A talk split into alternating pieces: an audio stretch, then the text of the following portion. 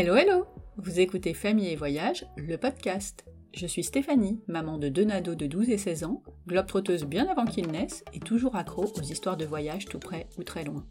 On se retrouve un vendredi sur deux pour ouvrir les carnets de voyage de maman ou de papa sur des destinations toutes plus belles les unes que les autres. Ils vont vous raconter leur ville ou pays d'adoption, un itinéraire de road trip, leurs coups de cœur, leurs bonnes adresses et même leurs meilleurs ratés. D'ailleurs, avez-vous déjà écouté Galère ton voyage, mon nouveau format court? Tout ça pour vous donner plein d'idées ou vous éviter des galères pour vos prochaines vacances en famille. Avec plein de randos de 5 heures dans la neige ou à la campagne. Vos enfants vont adorer. Pour ne manquer aucune occasion de vous évader ou de préparer vos prochaines escapades, n'oubliez pas de vous abonner sur votre plateforme d'écoute préférée. Vous savez, Apple Podcast, Spotify, tout ça. C'est la seule façon de rendre le podcast visible, alors je compte vraiment sur vous. Et si en plus vous me laissez un petit commentaire, bon, ce serait top. Bienvenue dans ce nouvel épisode.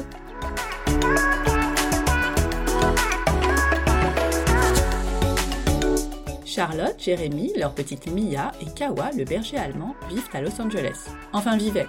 Enfin à son retour. Bon, je m'explique. En 2020, après plusieurs mois de pandémie, ils ont décidé d'arrêter de payer un loyer exorbitant pour louer des Airbnb à travers tout le pays. Leur objectif Trouver la ville idéale et s'y installer à la fin du voyage. Pour cela, ils déménagent chaque semaine et partagent ce qu'ils ont aimé ou pas sur YouTube. Au moment où nous enregistrons l'épisode, ils ont parcouru 21 États et ont découvert pas moins de 36 villes en 10 mois, dont Saint-Pétersbourg, San Antonio, Denver, Seattle. Ils ont même passé une semaine chez les Mormons. Allez, c'est parti pour un tour des États-Unis avec Charlotte. Je vous souhaite une belle écoute.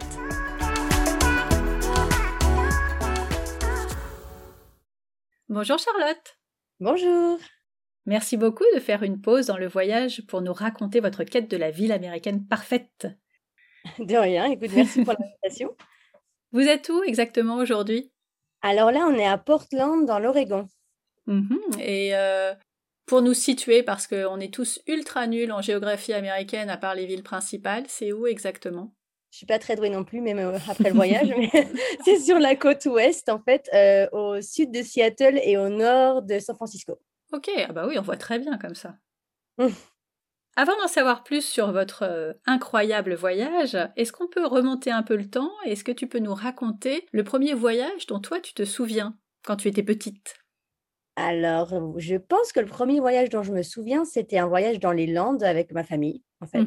Euh, je viens de Franche-Comté et du coup, on est allé jusque dans les Landes et pour moi, ça m'a l'impression que c'était l'autre l'autre bout du monde. Et c'était à, à quelle occasion? Pour des grandes vacances? Ouais, c'était les vacances d'été, on allait à la mer et je pense que c'est pas souvent qu'on allait à la mer, donc du coup ça m'a un peu marqué euh, avec les dunes de sable là-bas, etc. euh, c'était un bon souvenir, très très bon souvenir. Un très bel endroit. Oui, c'est magnifique, ouais. Et c'est rigolo parce qu'on y a vécu après plus tard en fait.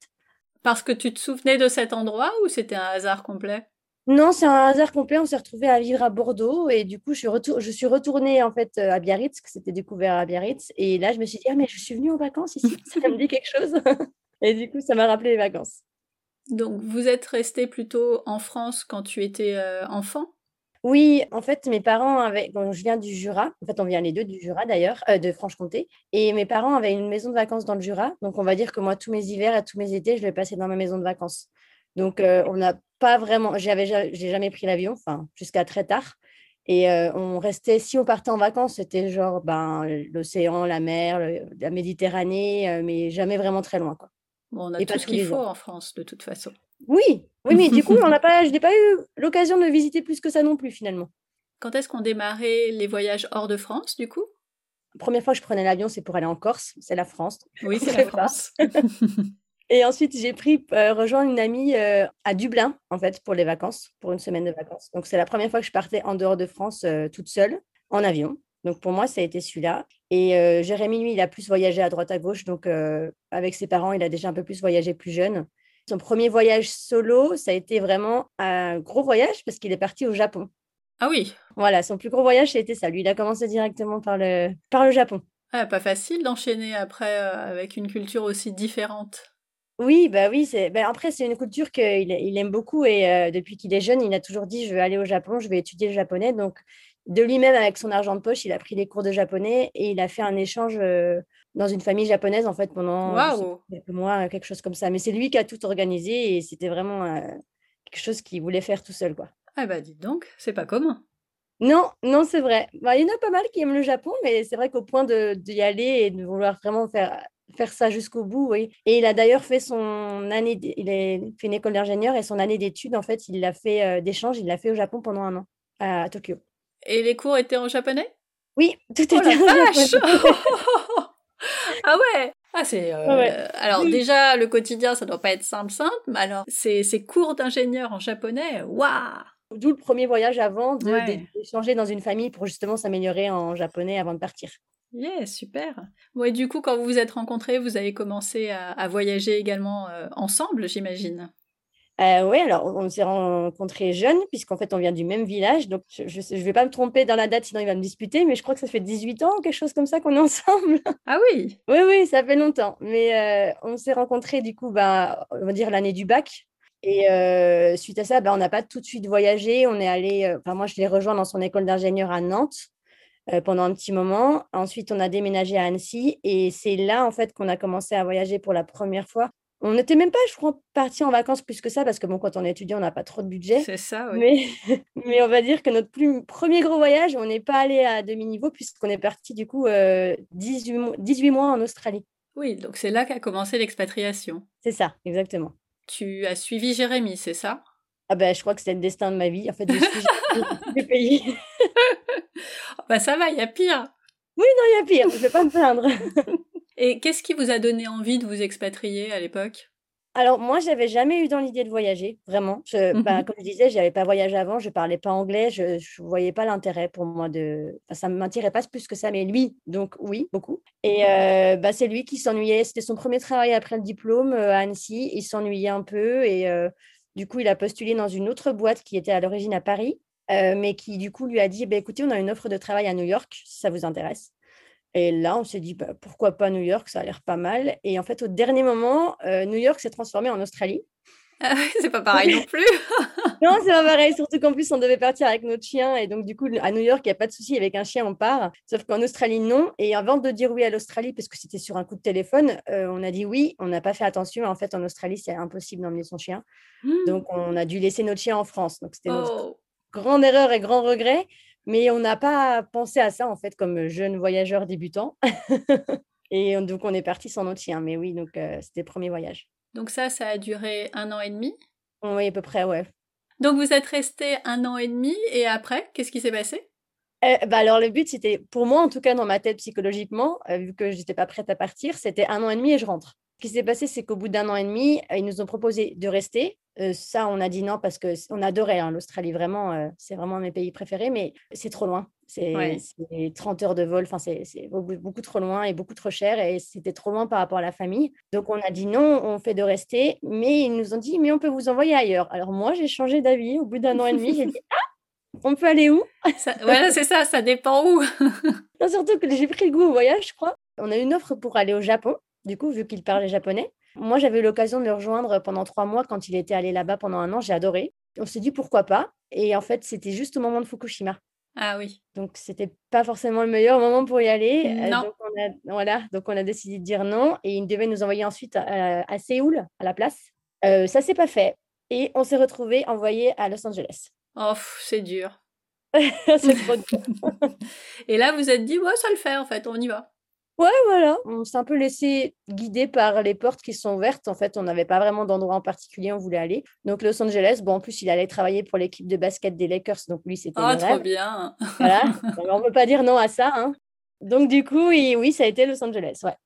Et ça reste loin, même si c'est moins loin que l'Australie. Est-ce que, pareil, il y avait une date limite de, euh, pour rester là-bas ou c'était euh, en fonction de vous, en fait? Bah, non, là, du coup, il n'y avait pas de date limite parce qu'avec son visa, c'est un visa d'expatrié qui est, on va dire qu'il il dure cinq ans, mais il est renouvelable. Donc, euh, non, il n'y avait pas vraiment de date de fin, pour le coup, quand on est arrivé. Du coup, vous êtes arrivé en mode, euh, on verra bien. Ouais, c'est ça. Voilà, on verra si ça nous plaît ou pas. Si ça nous plaît pas, on s'en va, on, on rentre ou euh, voilà, on se, on se laissait la porte ouverte, on va dire. Et ça vous a plu, visiblement?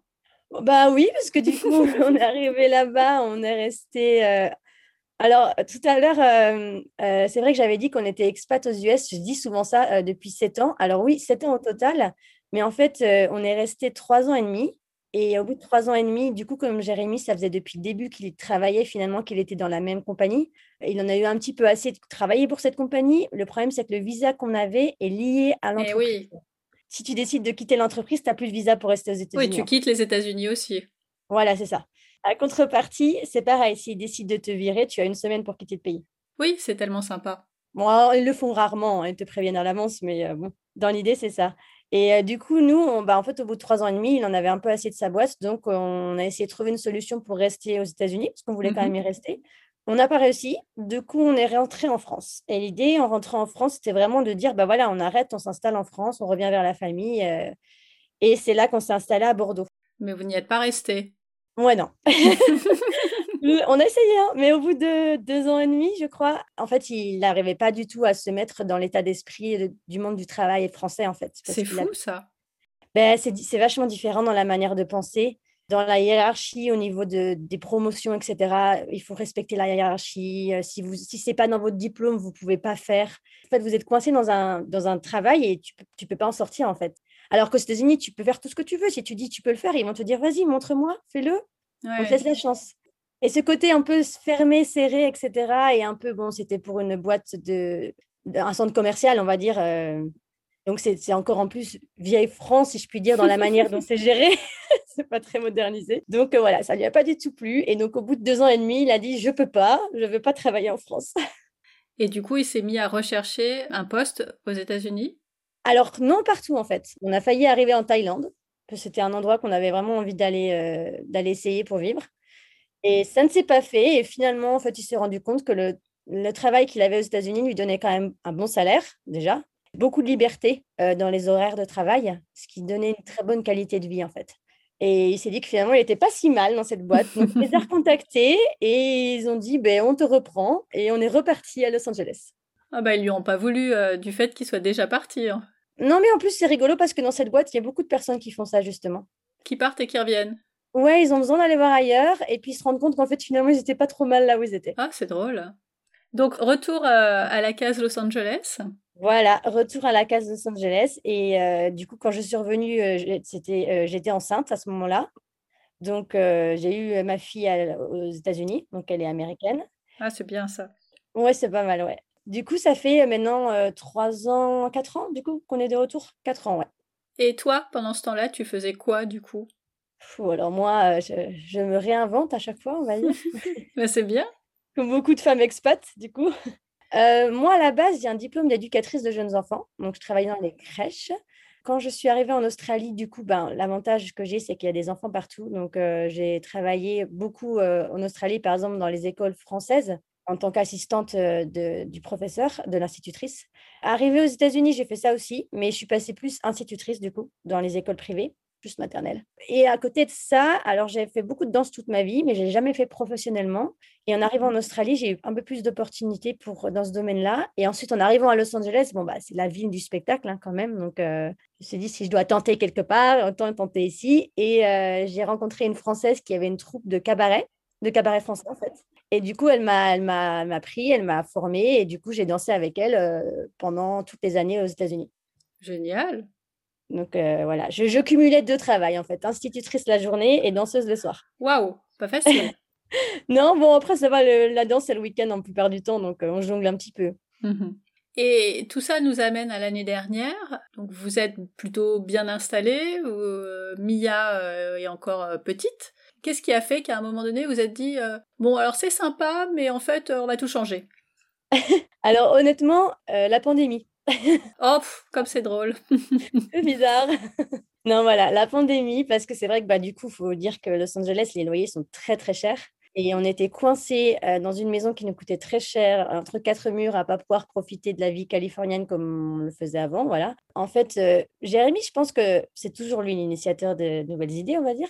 Il a toujours, toujours eu dans sa tête, qu'il est photographe euh, à ses heures perdues, et il a toujours eu dans la tête le fait de pouvoir voyager et prendre des photos. C'est vraiment ce qu'il voudrait faire tout le temps, en fait. Et euh, il avait dit, il y a six ans d'ailleurs, je, je suis une bombe à retardement. Dans dix ans, je lâche tout et je pars sur la route faire des photos. Ok. Ça s'est réalisé, final. hein. Bon, moi, j'aurais pas cru. hein. Je me suis moquée de lui à ce moment-là. Mais euh, donc, euh, lui, il, a- il est parti prendre en photo les étoiles un soir et il est revenu le lendemain en me disant J'ai une idée. Ok. On était en colocation à cette époque avec euh, une amie. Le contrat de la maison arrivait à, à sa fin. Donc, soit on renouvelait pour un an, soit on déménageait et on allait ailleurs. Elle voulait emménager avec son amie. Donc, euh, du coup, euh, nous, on s'est dit, bon, bah, qu'est-ce qu'on fait? On se réengage dans une maison pour un an, sachant que les loyers étaient très chers. On savait au final qu'on ne voulait pas rester aux États-Unis parce que c'était beaucoup trop cher pour l'école, pour ces choses-là. Pour acheter une maison, c'est juste impossible. Et on voulait s'installer ailleurs aux États-Unis, mais on ne savait pas où. Donc, euh, on s'est dit, ben, on a fait un calcul euh, par rapport à notre prix de loyer. Euh, on s'est dit, si on part sur la route et qu'on. Parce que du coup, pardon, Jérémy travaille à distance quand même grâce à la pandémie. J'ai oublié de préciser quand même, c'est le truc. Oui, c'est important. Déjà avant un petit peu, mais encore plus du coup, maintenant que la pandémie était arrivée. Et moi, les écoles avaient fermé et ben, les spectacles aussi. Donc, j'avais plus de travail. Donc, on s'est dit, ben, on n'a pas de raison de rester ici en fait.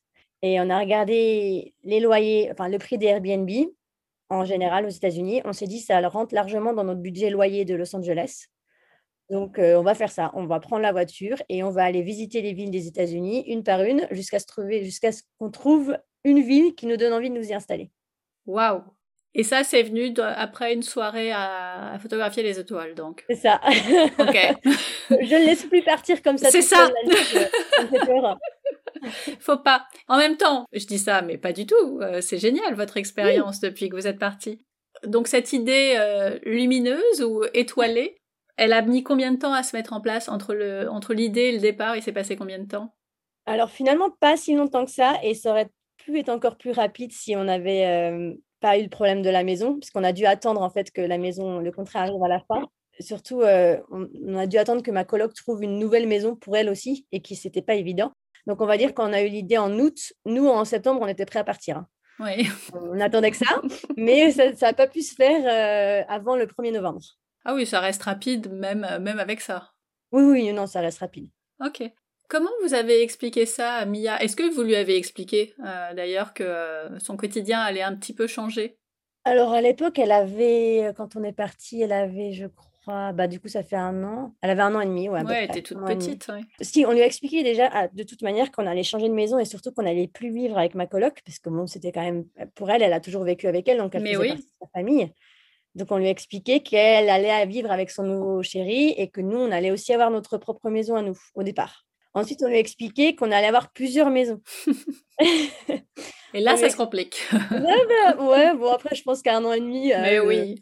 doudou, elle suit, quoi. Donc, on a juste expliqué qu'on allait rester papa, maman, euh, le chien et elle, et qu'on allait euh, voyager et puis aller voir des nouvelles maisons et aller voir des, la mer, etc. Enfin, voilà, des trucs intéressants pour elle, aller voir des, jeux, etc., des nouveaux parcs.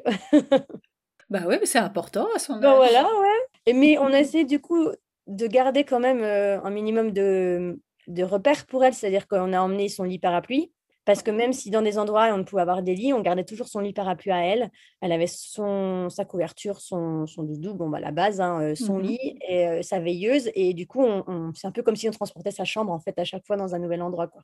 Bah oui. Et concrètement, pour tout le reste, comment vous vous êtes organisé? Euh, ça, c'est le défaut d'avoir voyagé un peu trop, je pense. Moi, j'en avais un petit peu marre de, vendre mes affaires et de devoir recommencer à zéro et tout racheter. J'étais un peu fatiguée de ça. Donc, euh, quand on est parti, j'ai pas voulu tout vendre. Donc, on a pris un garde-meuble. On a mis la plupart de nos affaires dedans. Et puis, on s'est dit, bon, on verra bien. De toute façon, on ne savait pas combien de temps la pandémie allait durer. On ne savait pas combien de temps on allait faire ça. Donc, on a dit, pour le moment, on reste comme ça. Et le reste, tout ce qu'on pouvait, on l'a rentré dans la voiture. Vous avez une grosse voiture? Euh, on a une Nissan Rogue, donc c'est un petit SUV. Donc pour les Français, ça va paraître gros, mais pour les Américains, c'est tout petit. Et disons que oui, c'est en fait c'est assez petit final parce qu'on a quand même un gros berger allemand, donc elle prend les deux tiers du coffre. Donc il euh, il restait plus beaucoup de place pour le reste. Enfin, on a un siège arrière où il y a Mia du coup, et les deux autres sont baissés. Et c'est des bagages jusqu'au plafond. Bah et on a un, coffre-toit. Et donc vous avez mis toute votre vie là-dedans euh, et vous êtes parti. C'est ça. On a à peu près une valise chacun une boîte avec euh, de la nourriture, des produits de base, etc. Parce que bon, c'est pénible de devoir jamais, toutes les semaines. Mmh euh, enfin voilà. Et puis une caisse de jeux et des affaires de camping. Voilà. Donc vous êtes parti. Quelle a été votre première étape? Alors on est parti en douceur parce qu'on est parti euh, direction l'Arizona on avait déjà fait l'Arizona, enfin, on, est allé à Phoenix. On n'avait pas fait Phoenix, on avait fait bon, bah, le Grand Canyon, tout ce qu'il y a autour. On avait des amis qui venaient de s'installer là-bas. Donc, on a fait une première semaine tranquillement chez eux euh, pour se mettre dans le bain. Et après, notre première étape vraiment tout seul, c'était Santa Fe au Nouveau-Mexique. Vous avez parcouru combien de villes depuis le début? Alors en fait, j'ai été un peu déçue en les comptant. je pensais que j'en aurais plus que ça. On en, a fait 36 quand même. Euh, ah, c'est pas mal. Bah quoi, ça fait 11 mois maintenant qu'on est parti, je pense à peu près. On a fait 36 villes et 21 États. Sur 50, c'est pas grand-chose finalement en un an. Mais c'est parce que nous, en fait, on travaille toujours. On ne peut pas faire comme un vrai road trip où on voit tout en une journée et on continue. Mais oui, bien sûr. Ouais.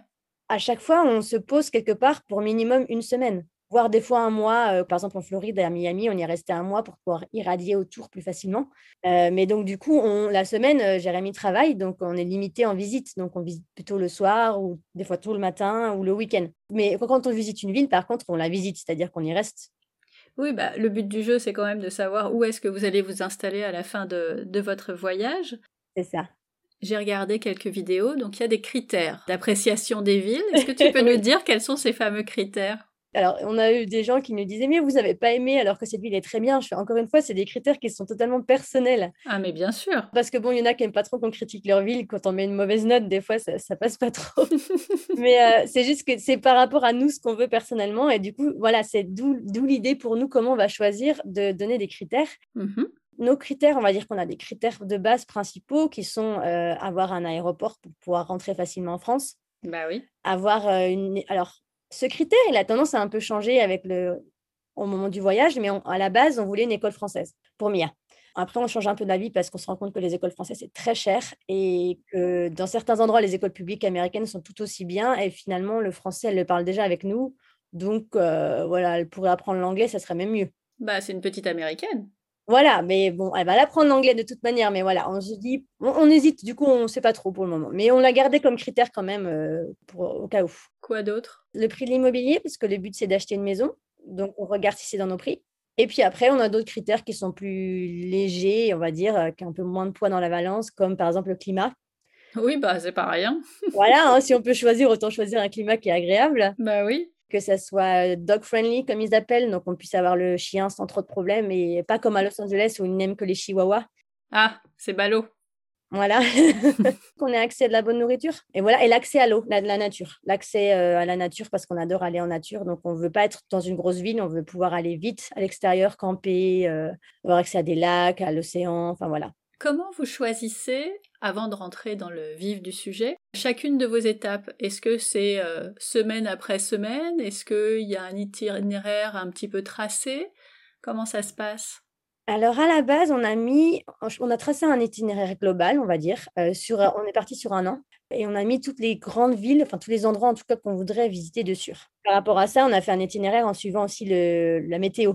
Oui. Voilà, on a commencé par les États du Sud pendant l'hiver et ensuite on est remonté dans le Nord euh, pendant l'été. Non, oui, c'est ça, pendant l'été, je ne me trompe pas. Donc on a suivi comme ça. Donc bien sûr, bon, on a mis les grandes villes, on a mis, on a mis Denver, on a mis Miami, on a mis euh, Seattle, on a mis toutes les grosses villes, tout en sachant que bah, qui dit grosse ville dit cher. Donc euh, c'était pas aussi que ça qu'on voulait faire. Et euh, on a mis des plus petites villes. Et en fait, on se laisse quand même vachement de liberté sur le coup parce qu'il y a certaines personnes qui vont nous dire Ah, vous devriez aller dans cette ville, il y a une bonne communauté de Français, c'est pas cher, ça vaut le coup. Donc, dans ces coups-là, on les rajoute sur le, sur le parcours. Ça, c'est l'intérêt d'être euh, libre, entre guillemets, avec la voiture. C'est ça, ouais. Et puis, euh, dans le parcours aussi, on n'a pas mis le nord-est, on n'a pas mis la côte vers New York parce qu'on sait déjà que c'est beaucoup trop cher et c'est pas forcément un endroit qui nous intéresserait. On a préféré plus remonter dans les terres, direction le Tennessee, Nashville, etc. Donc, on a toute la côte est qu'on n'a pas fait. Donc, à voir si on le fait plus tard. Ou, euh, mais voilà, dans l'idée, euh, on, euh, on a même passé une semaine sur un bateau tout au nord, à côté du lac Michigan, perdu au milieu de nulle part, parce qu'on nous avait dit que c'était très joli. C'était très joli, en effet. D'ailleurs. D'ailleurs, c'était très joli. Mais bon, c'est pas un endroit où on vivra, il hein, faut le dire, mais c'était très joli. Vous avez le droit aussi de simplement faire les touristes. Oui, voilà, ça, on, des fois, on, s'arrange pour prendre des Airbnb un peu plus originaux, euh, dormir sous la tente en Floride au milieu des alligators, ah, ou sympa. le bateau. Euh, voilà, on essaye des fois de faire des choses un peu plus différentes. Tu réserves les Airbnb finalement quasiment d'une semaine sur l'autre. Ah, au début, oui, mais en fait, étonnamment, les prix des Airbnb ont énormément augmenté parce que voilà, bah, parce qu'en fait, tout le monde fait comme nous maintenant. Avec la pandémie, en fait, aux États-Unis, soit ils achètent des camping-cars, et ils font du coup ce qu'on fait, mais en camping-car. C'est vraiment la mode ici. Sachant que maintenant, il faut attendre un an pour avoir un camping-car neuf. Tellement il y a de demande. Ouais, c'est impressionnant. Les prix ont augmenté, etc. Donc, à défaut de camping-car, les gens font en Airbnb, en fait. Forcément, ils augmentent les prix, logique. Voilà. Et nous, on a aussi la difficulté qu'on a un chien. Donc, si tu mets le filtre chien sur Airbnb, bah, tu as deux tiers des logements qui disparaissent. Waouh, c'est beaucoup. Ouais, c'est vraiment très difficile de trouver un logement avec un chien. Au début, c'était vraiment en plus euh, à la semaine, voilà, ou à deux semaines d'avance. Et maintenant, là, on, avait réservé euh, trois mois à l'avance. On avait la fin de notre parcours euh, parce que c'était les grosses villes Seattle, Portland, San Francisco. Donc là, on s'y est pris à l'avance parce qu'on savait que sinon, on n'allait rien avoir. Vous vous adaptez à l'évolution du marché. Oui, bah, en même temps, on ne peut pas réserver non plus trop à l'avance parce bah, que faut avancer ton loyer pendant quatre mois. Donc, c'est. Ouais, c'est rude c'est rude. Voilà, il faut avoir le budget. Ouais, c'est sûr. Ok, alors si on fait un petit bilan, parce que évidemment on ne va pas emmener nos auditeurs dans les 36 villes, sinon on est encore là après-demain, mais si on fait euh, oui, un bilan de ce que vous avez déjà pu voir et découvrir euh, au cours de, ces, de tous ces mois, est-ce qu'on peut commencer par vraiment euh, les villes que vous avez aimées? Quel top 5 tu pourrais nous donner sur, sur les villes que vous avez traversées? En donnant un peu de détails, donc le pourquoi du comment, l'environnement, où c'est exactement, parce que, encore une fois, à part si tu nous dis euh, Miami ou Seattle, euh, on voit à peu près où c'est, mais alors les autres, euh, c'est très compliqué. Avec tes, super critères de, de, choix. alors, c'est pas forcément dans l'ordre, mais c'est dans le top 5 en tout cas. Mm-hmm. On a beaucoup aimé Austin, au Texas. Donc, c'est au sud de Dallas. Donc, c'est en plein milieu du Texas, en fait. Et d'ailleurs, excuse-moi, je te coupe, à part Dallas, moi je connaissais pas du tout euh, de ville au Texas. Et j'ai eu la chance de faire une conversation, un épisode avec euh, avec Sabrina qui est euh, à Austin, et j'ai appris grâce à elle que c'était la ville numéro un sur le le bien-être dans les villes américaines depuis plusieurs années déjà aux États-Unis. Et oui, et là, Austin, c'est vraiment la ville montante des États-Unis parce que du coup, ils appellent ça la nouvelle Silicon, enfin, c'est pas la Silicon Valley, mais il y a énormément de grosses entreprises, notamment Tesla, qui est en train de s'y installer et c'est en plein boom. Du coup, ça, se développe énormément et c'est vrai que bah, du coup, c'est vraiment ce qui nous a plu dans la ville. C'est hyper vert, c'est hyper nature. Il y a la Colorado River qui passe au milieu du centre-ville où tu peux faire du kayak, du paddle sur la rivière euh, au milieu des, des, gratte-ciel. Et euh, il y a énormément de, de piscines naturelles aménagées, de, de lacs. Euh. c'est vraiment, c'est vraiment très, très agréable. C'est, plus petit que Dallas, hein, mais ça reste une grosse ville. Et on n'a pas l'impression, en fait. On a l'impression vraiment d'être une ville plus petite. Et surtout, c'est très jeune. On a l'impression que c'est une ville qui est tenue par des trentenaires, vraiment. C'est vrai. Ah ouais, c'est, hyper jeune. C'est, très ouvert politiquement aussi. C'est très cosmopolite comme ville. C'est euh, la ville de, comment on appelle ça, des concerts en fait. Ils ont des concerts, ils ont des salles de concert partout, ils ont des concerts extérieurs. Il y a des food trucks, ils adorent les food trucks, il y en a partout aussi. Donc c'est très jeune, très dynamique, très vert, très nature.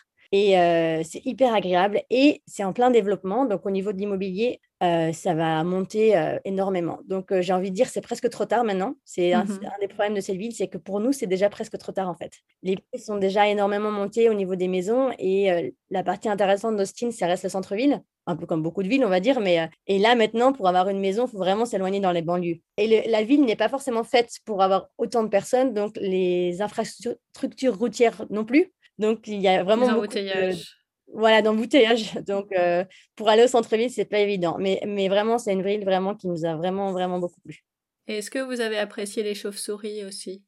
Ah oui, les chauves-souris. Bah alors, elles sont pas sorties quand on était là. Oh mince C'est tellement dommage. je, je sais plus, je sais pas si on était dans la mauvaise période ou quoi que ce soit, mais non, on n'a pas pu voir les chauves-souris. Alors, j'ai pas révisé pourtant euh, pour notre conversation, mais ça m'avait marqué. J'ai retenu ce petit point euh, de chauve-souris en dessous du pont. C'est original en même temps. Ah bah oui. Ça fait partie de vos coups de cœur en tout cas. Tu sais déjà que vous n'irez pas y vivre, mais euh, si l'immobilier n'avait pas déjà augmenté, euh, ça aurait fait partie de, des villes euh, potentielles. Définitivement, il, y a, tout. il, y a, une école française, plusieurs je crois d'ailleurs. Donc, bah encore maintenant, hein, même, même avec l'immobilier, bon, bah, c'est quand même une ville qui nous attire bien. Donc, tu peux toujours trouver une maison, tu mmh trouves juste voilà, plus loin. Et d'où ça m'amène du coup à la deuxième ville qui est en fait San, Antonio, qui est en fait à une heure au sud d'Austin. Alors, étonnamment, elle est plus grande qu'Austin, mais elle est beaucoup moins connue. C'est plus une classe ouvrière, donc c'est plus populaire comme ville. Euh, mais du coup, les, loyers sont beaucoup moins chers en fait. Les maisons, c'est vraiment, vraiment très abordable. Et euh, bah, c'est à une heure d'Austin. Donc, vu qu'Austin grossit, San Antonio va grossir également. Surtout qu'en plus, les grandes entreprises se sont installées au sud d'Austin. Donc, il suffit de vivre au, nord de San Antonio et c'est atteignable très rapidement. Et qu'est-ce qu'il y a à part les grandes entreprises euh, qui arrivent?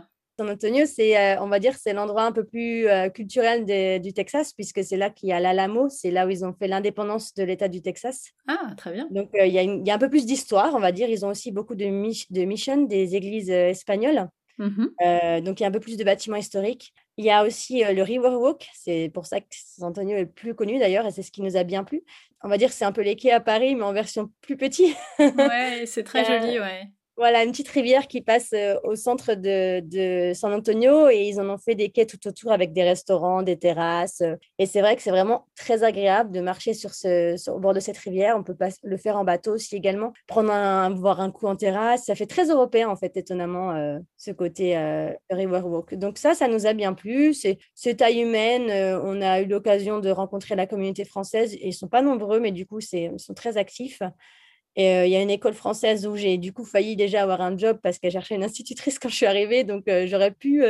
Vous auriez pu arrêter là. Bah, alors d'ailleurs, on a failli, c'est ça la, drôle, la partie drôle, c'était genre trois mois, je crois, trois mois après le départ de, du tour. Et on a vraiment, vraiment approché avec la ville. On a, à ce moment-là, en fait, on visitait toujours des maisons pour voir justement le prix de l'immobilier dans la région. On a trouvé une maison vraiment qui nous a vraiment beaucoup plu, qui était dans nos prix. Et donc voilà, on a eu, euh, moi, je pouvais avoir un poste à l'école. Euh, du coup, je payais 50% de moins pour l'école pour Mia, donc bon, c'était un bon critère. Euh, il y avait cette maison et à un moment donné, on s'est dit, qu'est-ce qu'on fait? Est-ce qu'on s'arrête là? Ah, mais trois mois, quoi. Voilà, c'est ça. Est-ce qu'on s'arrête là? En plus, il y avait la Floride qui était un état qu'on attendait déjà beaucoup et c'était juste après. On s'est dit, ah, on ne sait pas trop. Donc, on a dit non, allez, on va continuer, voir pour comparer. Et on a très bien fait d'ailleurs, mais euh, voilà, on a quand même on a choisi de continuer. C'est presque dommage, en fait. C'est arrivé trop tôt. Voilà, c'est ça. Mais du coup, ça nous a prouvé que c'est une ville où on aurait pu s'installer. Voilà. On sait qu'elle est sur le haut de la liste. Ah bah là, c'était parfait. Euh, le job, euh, la maison, il n'y avait plus qu'à poser les valises. C'est ça. Mais on les a pas posés. bah non, bah non, et puis en même temps, on n'a pas envie d'arrêter le podcast maintenant, donc. Euh. Non, maintenant il y a plus. bon alors, quelle autre ville vous avez particulièrement aimée? Alors, bah, du coup, en parlant du coup de la Floride, on a une ville en Floride qu'on a beaucoup appréciée, qui est Saint-Pétersbourg, et c'est en fait juste à côté de Tampa. Tampa, c'est au nord-est, euh, nord-ouest de la Floride. Mmh il y a la ville de Tampa et il y a une petite péninsule en fait euh, sur la gauche et c'est, euh, c'est, en fait toute la péninsule et s'appelle Saint-Pétersbourg. Qu'est-ce qu'il y a de bien là-bas? Alors, ce qu'il y a de bien, bah, bah, il y a la mer, hein. enfin il y a l'océan, je veux dire, c'est, la Floride, donc c'est le sable, l'eau transparente, le sable, les plages de rêve, les palmiers la chaleur, parce qu'on avait ça en Californie, hein, on a l'océan, la plage, mais c'est froid en fait. L'eau est assez ouais, ça caille. Ouais, c'est quand même assez froid en Californie, alors que là, pas du tout, c'est les Caraïbes, quoi. C'est, c'est voilà, c'est, il fait chaud, il fait chaud toute l'année, il fait beau, euh, donc on se crée en vacances toute l'année, donc euh, ça c'est indéniable, c'est vraiment le point fort de la Floride. Euh, après Saint-Pétersbourg, les prix de l'immobilier sont très très abordables encore pour le moment étonnamment d'ailleurs, parce que c'est quand même à côté d'une grosse ville. Et puis, on a, en fait, on était posé dans un Airbnb au sud de Saint-Pétersbourg, à Gulfport. Et en fait, il n'y avait que des papis-mamies là où on était. parce qu'on dit que la Floride, c'est l'endroit des retraités. C'est vrai, Saint-Pétersbourg, euh, c'est la moyenne d'âge, en tout cas là où on était, était très élevée. Mais en fait, du coup, c'est hyper safe. En fait, on s'est senti super en sécurité, en fait, finalement. Mais quand tu dis ça, on a l'impression que ça doit être, euh, sans mauvais jeu de mots, assez euh, mort. Ah bah alors, euh, moi, je pensais aussi, justement, quand on était dans le quartier, on s'est dit, oh là là, mais du coup, il n'y a pas grand-chose à y faire, surtout qu'on allait euh, jouer au, à l'air de jeu avec Mia. On a rencontré deux mamans et elles m'ont sauté dessus. Euh, oh là là, vous venez de vous installer ah, Parce que tu sentais qu'elles étaient en manque de, famille avec des enfants, quoi. Ouais. Et en fait, c'est en plein ce quartier est en plein développement. Mais du coup, on a essayé d'aller voir le reste de, de Saint-Pétersbourg. Et en fait, par exemple, le centre-ville, nous, quand on est arrivé le samedi soir, on, a cru qu'il y avait un événement spécial. Il y avait la police dans la rue qui gérait le trafic, il y avait des gens partout en terrasse, euh, il y avait des concerts, euh, les enfants jouaient euh, dans, la fontaine pendant que les parents buvaient un coup en terrasse. Enfin, on, on été surpris par le monde qu'il y avait. Et en fait, non, c'est comme ça tous les jours. En fait, c'est vraiment très dynamique le centre-ville. Donc, il y a beaucoup de familles, il y a beaucoup de choses à y faire. Et puis, bon, il y, a, y a Tampa qui est à côté, qui est une grosse ville. Donc, tout ce qui est l'avantage des grosses villes, c'est vraiment juste à côté. Et pour autant, ça paraît être comme une petite ville, on va dire. Par rapport à toutes les villes que vous avez pu faire euh, en Floride, c'est vraiment celle-là qui vous a plu? Alors oui, maintenant, en fait, on en a, enfin, je ne vais pas dire on n'en a pas tant fait que ça, mais on a fait celle-ci donc euh, pendant deux semaines, Saint-Pétersbourg, et ensuite on allait directement à l'ouest vers Miami où là on est resté un mois. Donc, on a, on a fait Ah oui. plusieurs quartiers de Miami, euh, dont les Everglades aussi, le parc national. Mais Miami, clairement, si on était arrivé aux États-Unis, au premier abord, on aurait aimé. Mais pour moi, c'est un Los Angeles, mais juste de l'autre côté de- des États-Unis, en fait.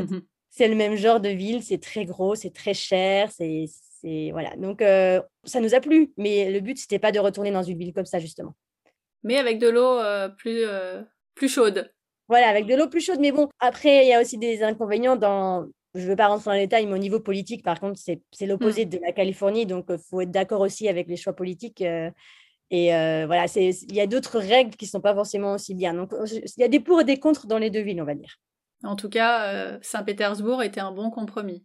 Voilà. Maintenant, il y a aussi le- Naples et euh, Cap Coral et les, les villes en fait de- un peu plus bas sur la côte ouest qu'on n'a pas eu le temps de faire.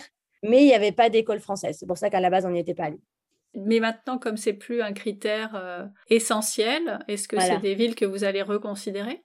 Je pense, ouais. C'est du coup, on va essayer de- d'aller voir dans le coin un peu plus ce qu'il y a sur la côte plus bas, ouais. Donc vous allez y retourner? C'est prévu dans les plans de retourner euh, dans ce coin-là. Dans un autre coin, vous avez d'autres villes. euh, Alors, l'autre ville qu'on a bien aimée, c'est Denver dans le Colorado. Ouais. Alors là, c'est vraiment au milieu des États-Unis, on va dire. C'est les montagnes, c'est les rocheuses. Rien à voir. Non, rien à voir justement. Mais après, nous, on vient du Jura, donc de Franche-Comté, donc on vient, on n'est pas loin du Jura, des Alpes. Donc on est à la base, on est plus montagne qu'océan. Euh, donc euh, ça nous fait pas peur. Alors Denver, euh, c'est quand même euh, 300 jours de soleil par an. Donc Ah, c'est pas euh, mal, ouais. il neige, mais il fait beau. Ah, c'est bien. Euh, moi, je trouve ça pas mal. hein. Moi, la neige, ne dérange pas du tout. C'est la pluie, personnellement, j'ai beaucoup de mal. Mais euh, là, avoir du soleil avec de la neige, on- on peut skier. Il y a les plus grosses stations de ski sont dans le coin, etc. Donc, il faut savoir que Denver, c'est une ville qui ils appellent ça un high desert, c'est-à-dire que c'est à, je crois, combien de mètres d'altitude? Assez haut, quand même, plus de 2000, euh, 2600 mètres d'altitude. À 1600 mètres d'altitude, je me trompe. Euh, donc, c'est assez haut. Euh, donc, faut supporter de vivre là-haut parce que c'est très sec et euh, quand on est arrivé, par exemple, il faut un grand temps d'adaptation au niveau de l'altitude. Quoi. Le mal de l'altitude, ça arrive très, très vite. Et euh, c'est euh, très sec, en fait, Denver en lui-même, mais tu es au pied des montagnes. Et ça- c'est une grosse ville quand même, ça reste une grosse ville. Donc, euh, on a vraiment apprécié le fait d'être à, à côté de la nature. Quoi. Enfin, voilà, tu, tu sors, tu vas faire du VTT dans la montagne, une randonnée, tu vas rejoindre un lac de montagne, tu vas dans les Rocky Mountains. Ce, ce côté nature est vraiment très, très présent. Et par rapport à l'immobilier et aux écoles, c'était intéressant aussi? Alors, les écoles, oui, il y en a. L'immobilier, on été assez surpris parce qu'en fait, c'est beaucoup plus cher que ce qu'on pensait. Ah. Euh, ouais, c'est assez surprenant. C'est quand même assez cher. Maintenant, euh, dans ce genre de ville, moi, personnellement, ça ne me dérange pas d'être plus à l'extérieur justement parce que tu es plus près des montagnes. Donc, euh, du coup, vivre dans la banlieue, c'est pas, c'est pas mal, finalement. Si c'est pas trop loin et que euh, t'as pas euh, trop de trajets ou trop de voitures ou trop d'embouteillages pour, euh, pour rejoindre le centre-ville. Non, la ville est assez bien faite, honnêtement. Après, en plus, en allant au centre-ville, on s'attendait à avoir un centre-ville de grosse ville et en fait, pas du tout. Ça reste très à taille humaine. Donc, euh, c'est vraiment agréable. Tu peux te garer sans problème. On arrive au centre-ville. Moi, jamais on fait ça aux États-Unis. On est arrivé, on s'est garé, on a trouvé une place. Le dimanche, les, les parcs-mètres sont gratuits, comme en France, quoi. C'est, on était là. On était habitués à payer 15 dollars de parking quand on voulait visiter le centre-ville. Euh, Donc euh, là, c'était une grande surprise. Ah, c'est pas mal aussi, ouais. Oui, non, c'était très agréable. Donc, le Colorado, c'est un des endroits aussi qui nous a vraiment plu. Mais voilà, l'immobilier reste cher. Euh, Après, il y a une ville un peu plus au sud qui s'appelle Colorado Springs où il y a beaucoup d'écoles françaises, étonnamment, et Mhm. qui est du coup beaucoup moins cher, mais ça fait un peu loin de l'aéroport. Ah bah oui, c'est vrai qu'on l'avait oublié celui-là. Après, l'aéroport de Denver est beaucoup en dehors de la ville. Donc, déjà, de Denver, c'est pas à côté. Mais alors, du coup, de Colorado Springs, c'est bien une heure, une heure et demie, quoi. Après, vous rentrez pas tous les 15 jours non plus. Non, non, ça se fait très bien. hein, euh, mais de toute façon, à Los Angeles, le- l'aéroport, il était aussi à une heure de chez nous, finalement. Donc, euh, ça, ça se fait. En plus, il y a un vol direct depuis Denver, ce qui n'est pas le cas partout. Donc, euh, c'est pas mal. Est-ce qu'il y a eu d'autres euh, On a fait quoi? On a fait Austin, Saint-Pétersbourg, Denver, San Antonio. San Antonio. Est-ce que tu en as une dans un autre euh, environnement, une autre ville qui vous a plu? Ouais, alors on a le, là dernièrement la ville qu'on a fait. euh, alors je dirais qu'elle a plus plu à Jérémy qu'à moi. Ah c'est Seattle, euh, dans l'État de Washington. Donc là, c'est pareil, c'est juste au-dessus de Portland, en fait, à la limite avec le Canada et Vancouver. Et alors là, je ne peux pas le nier, c'est vraiment magnifique. C'est-à-dire que c'est très, très vert. Euh, la ville est en- coincée, en fait, entre les volcans et euh, l'océan. Donc, les montagnes derrière avec les sommets enneigés, l'océan. Alors, c'est pas l'océan comme en Floride, hein, c'est vraiment l'océan plus comme on peut l'imaginer au Canada, c'est-à-dire plein de petits îlots, des baies qui rentrent dans la ville, etc. Donc mmh. oui, ça arrive par exemple pour, c'est très commun pour les gens qui travaillent à Seattle de vivre sur un des îlots et de tous les matins prendre le water taxi, c'est-à-dire le bateau pour aller travailler quoi. Et là, je vais faire, alors j'allais dire ma série addict, mais c'est un peu ça. Pour ceux qui connaissent Grey's Anatomy, on voit bien ce que ça représente. c'est exactement ça. La Space Needle, ils prennent le bateau pour aller travailler. Mais oui, c'est ça. Bon, bah voilà, on a l'image. voilà, exactement. Je suis fan de Grey's Anatomy, donc c'était aussi ah, ça va. donc, euh, oui, non, non. Donc, oui, non, non, on a... la ville en elle-même est vraiment magnifique. Alors, l'été, Jérémy, lui, il y allait en été, donc je pense que c'est ça qui lui a donné le coup de foudre. Moi, personnellement, le moment où j'y suis allée, c'est-à-dire c'est maintenant, en automne, et c'est la pire saison pour venir. C'est-à-dire que c'est la Bretagne, en fait. Moi, c'est un peu la Bretagne, c'est il pleut. oh, ouais, non, c'est moins sympa. Voilà, humide, froid. Par contre, les, couleurs sont juste magnifiques. Les montagnes à côté, les volcans, euh, voilà, c'est les couleurs d'automne euh, poussées à 20 000. Hein. C'est les couleurs rouge, orangé, vert. C'est vraiment, vraiment magnifique. Mais il pleut beaucoup. Donc, moi, j'ai beaucoup de mal. Et en termes de température? Ah ben voilà, c'est froid et humide. Donc, mmh. je ne sais pas trop exactement jusqu'à combien ça peut aller, parce qu'ils n'ont pas de neige, mais bon, dès qu'il pleut, euh, le, même 10 degrés, ça paraît vraiment euh, glacial, quoi, avec l'air de l'océan en plus. Puis les loyers sont quand même chers, parce que Seattle reste une grosse ville. Bah oui. Par contre, au niveau du travail, il y a énormément de boîtes dans la tech, etc. C'est un, un, pôle euh, assez important d'emploi, en tout cas, dans Seattle. Mmh. Voilà. L'environnement, tu nous l'as dit, c'est euh, il y a quand même pas mal de nature du coup, mais euh, qu'est-ce qu'on y fait à Seattle? Nous, on y est resté deux semaines, il a plu, donc on n'a pas pu faire grand-chose. Mais euh, finalement, en été, en été c'est hyper agréable hein, parce qu'il y a des plages partout, etc. Et c'est une grosse ville, en fait, donc il y, a quand même énormément de choses à faire. Il y a beaucoup de concerts, il y a beaucoup de... Il y a, il y a quand même quatre parcs nationaux autour de la ville. Ça, c'est pas mal, oui. En fait, c'est un peu comme le Colorado, c'est-à-dire que les gens qui vivent à Seattle sont beaucoup euh, en lien avec la nature. C'est-à-dire qu'ils adorent randonner, prendre le 4x4 avec la tente de toit, partir en camping euh, tout le week-end, etc. C'est vraiment euh, outdoor, comme ils appellent ici. C'est ça, c'est des sports extérieurs. Quoi. Bon, un peu moins l'hiver, même si honnêtement, on les voit tous randonner avec leur manteau, leur bonnet. La pluie, ça leur fait pas peur. Hein. Du coup, c'est oui, bah non, ils ont l'habitude. voilà, ça fait partie de leur vie. Ça ne dérange pas de randonner sous la pluie pendant euh, trois heures. Mmh. Donc euh, voilà, voilà, je pense que c'est plus le côté euh, sport extérieur. Après, c'est comme toute grande ville, il y a énormément de choses à faire. les activités avec les enfants, intérieurs, les concerts, voilà, tout ça, il y a, y a, tout ce qu'il faut. C'est un, un, bon mélange en fait. Ce serait bien, mais alors que six mois de l'année en fait. Bah, voilà, exactement. En fait, il faudrait qu'on fasse l'hiver en Floride, l'été à Seattle. Ouais, voilà, super des opposés en fait sur la carte. C'est oui, exactement. Faudra rajouter ça dans les, points d'interrogation euh, du voyage. C'est exactement ça. Est-ce que tu as une autre, euh, ville ou un autre environnement à, mettre dans tes coups de cœur ou est-ce que euh, on passe à autre chose?